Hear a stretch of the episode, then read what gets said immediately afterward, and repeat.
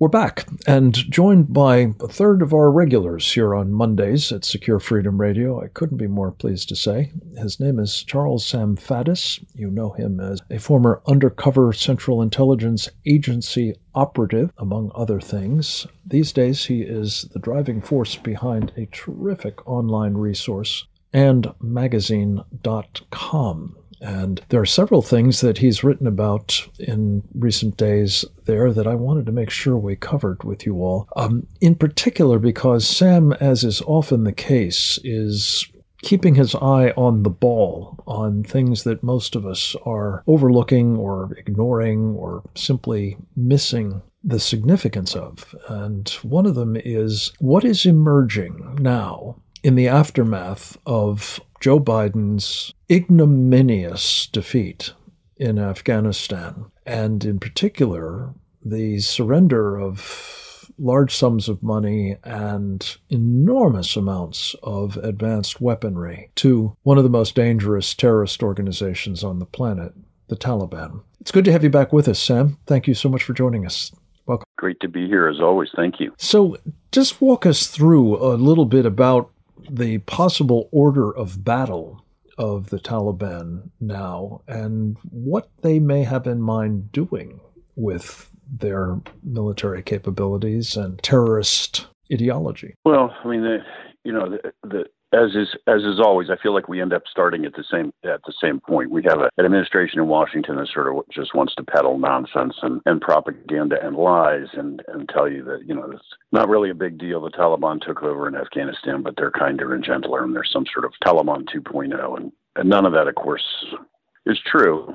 It appears to me that they're a little more media savvy and so a little more adept at manipulating the media. But in terms of what they're doing, it's they they are transforming um, Afghanistan. I mean, they have declared an Islamic emirate, and they are transforming Afghanistan into a brutal, barbaric, sixth century wasteland. Uh, they are gradually, you know, they are step by step by step imposing all the same rules that they imposed back in the 90s. You know, women can't leave home now without a male escort. Schools are closed. Women are thrown out of work. Barbers are being harassed for daring to trim a beard. All of this kind of stuff. But they are also doing some things that are a lot more uh, muscular, uh, immediately threatening. They are actively forming what is either, according depending on who you listen to, either 100,000 or 150,000 man military, formal military, organized units, of course, using all of the equipment that Joe left for them and then has declined to destroy since. Uh, they are specifically forming a component of that military, which is all suicide bombers, uh, and uh, and glorif- continuing to glorify that cult of death, and already really embroiled in some pretty serious border disputes with Tajikistan and Pakistan and so forth. So, I mean, where, where are they headed with this? They're headed up for a continuation of jihad beyond their borders, in my estimation. The suicide bomber component is particularly arresting, shall we say, in the sense that um, that's a problem if you just have one suicide bomber or even perhaps a small number of them engaged in suicide missions like 9 11. But the idea that you might have a, a cohort of them organized and uh, trained and supported by a government um, raises this to a whole new level, especially, Sam, if, as you know, very well from your time in uh, some of the badlands of Pakistan. They are able to be dispatched um, worldwide to advance the agenda of global jihad and the ultimate realization of Sharia's uh, agenda of a of a worldwide caliphate. No? Yeah, and that's I mean this is exactly what their intention is, right? They people uh, often either aren't aware of exactly what these what the worldview is, or they just don't want to face it. But there is no intention here to seek coexistence. They're not simply looking for some sort of Taliban homeland. They are dedicated to violent jihad and the spread worldwide and the establishment of a worldwide caliphate. And when it comes to suicide bombers, these folks, as many of the other uh, terrorist groups, uh, Islamic terrorist groups do, glorify this is really a cult of death. It is not simply a matter that their fighters are willing to die in pursuit of a cause. Uh, this is how you enter paradise, right? Quite literally. This is not an abstract concept for them. They, this is, you want to die. As long as you die in you know, performing jihad, suicide uh, in, in and of itself is is regarded as a sin. But killing yourself as you are killing infidels and fighting the fight is the most glorious way to die that there is. This is perfection. This is paradise. They, to say nothing of the seventy-two virgins, right? Uh, they well, I mean, you know, people talk about that, and I have I have dealt a lot with these folks, and I've even interviewed suicide bombers who were not obviously successful, or I wouldn't have been interviewing them. But they are recruited believing that this is an immediate physical reality. You will die, and then the next moment you will be in paradise, including enjoying the company of the seventy-two virgins for the rest of time. And uh, they're also, you know, much more if you will, uh, much more immediate earthly things they do here. They go around compensate the families of suicide bombers. They give them land, recognition, and money. Um, a lot of these guys are young guys. You go to a family that can barely feed uh, the kids that they have and offer to turn them into rock stars and hand them a lot of cash if one of their sons agrees to blow himself up. And you got a lot of recruits. So, yes, now they're forming an organized Uh, a group. It's unclear how many, but we're talking many, many hundreds of these folks some of them apparently have already been dispatched to the border with Tajikistan because there's an ongoing dispute there. Can only a matter uh, it's only a matter of time until you start seeing them detonating themselves in Pakistan because the Pakistanis have they they, they think they control the Taliban. They are finding out very quickly that they don't. Uh, and that's an interesting data point. Again, you uh, served uh, for some time during the course of uh, the Afghan campaign in Pakistan. The difference between the Sharia adherents of the Pakistani government and that pursued by the Taliban uh, would seem to most outward observers to be minimal. Uh, and yet, there is uh, now a growing indication that the Taliban is going to pursue jihad against its fellow jihadists and erstwhile enablers in the Pakistani government. No, what is the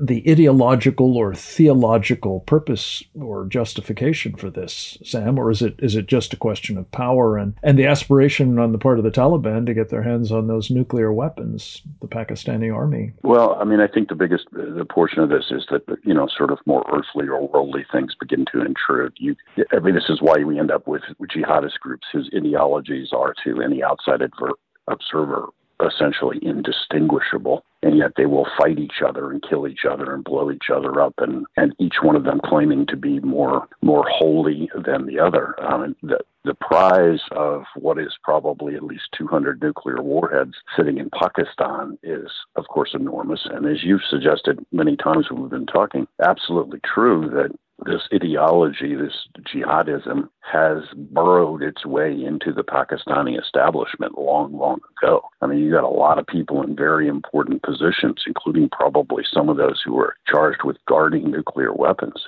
who believe that in, in this jihadist cause. They are not secular uh, in any sense. So, I mean, the Pakistanis and the, and the Taliban are already having a major fight over the Durand Line, right, which divides Pakistan from Afghanistan and was drawn by the Brits way back when. The Taliban has always said they pay no attention to it.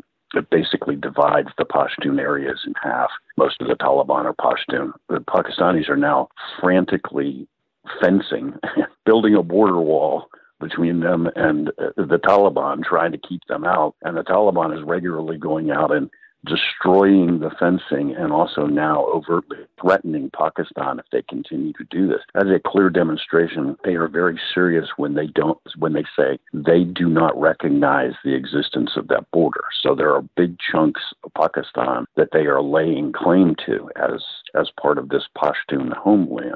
In, in which the Taliban has been operating for some time. And this is part of what was our problem in Afghanistan and why your work for the Central Intelligence Agency was so vital, Sam, was keeping eyes on what was going on in the sort of support infrastructure across that border in Pakistan uh, with the active you know, connivance of the government there, um, and very much to the detriment of American military personnel and, and interests across the border in Afghanistan. Sam, let me turn to another topic quickly with you before we run out of time. Um, you, of course, have been very active with our Committee on the Present Danger of China and otherwise on the Chinese front. And I'm interested in your thoughts about this question of the genocide games. Um, we have launched, as you know, a, a new campaign intended to try to press the U.S. Olympic and Paralympic Committee to protect our athletes, uh, save our uh, Olympic athletes, as we call it, um, from what seems to be a very high probability that they will be subjected in Beijing to, at a minimum, quarantine, which can be very hard for their training regimen, maybe even essentially rendering them incapable of competing effectively in the games, but also possibly exposing themselves to some very dangerous diseases, uh, possibly some new strain of COVID uh, or even hemorrhagic fever. What are your recommendations, Sam, about the advisability of sending our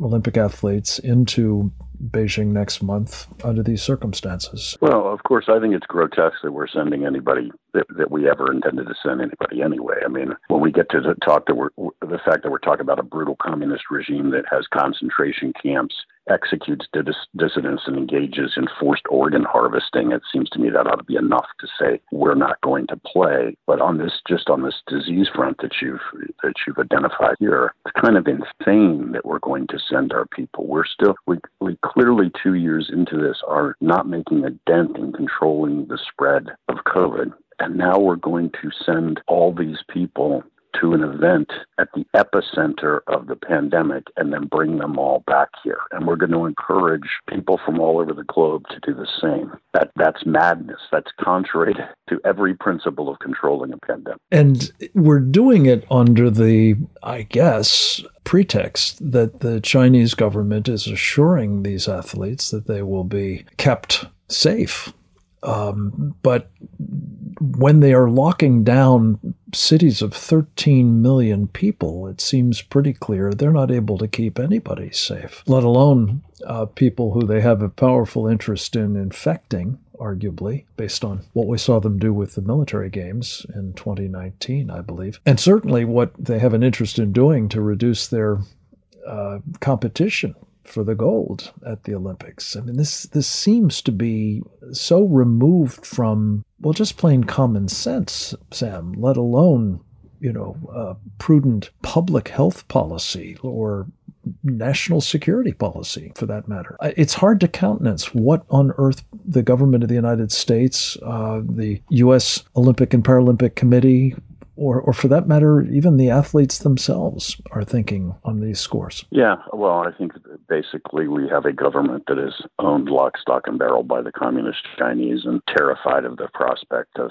of offending them or standing up to them. As you say, when, when you tell me that you're going to control the spread of this disease, you, you know, you being the Chinese Communist Party, but two years into this thing, you're having to lock down cities of 15 million people in some terrified bid to, con- to contain something that manifestly have demonstrated you can't contain, I'm pretty sure I'm not going to pay any attention to any of your assurance.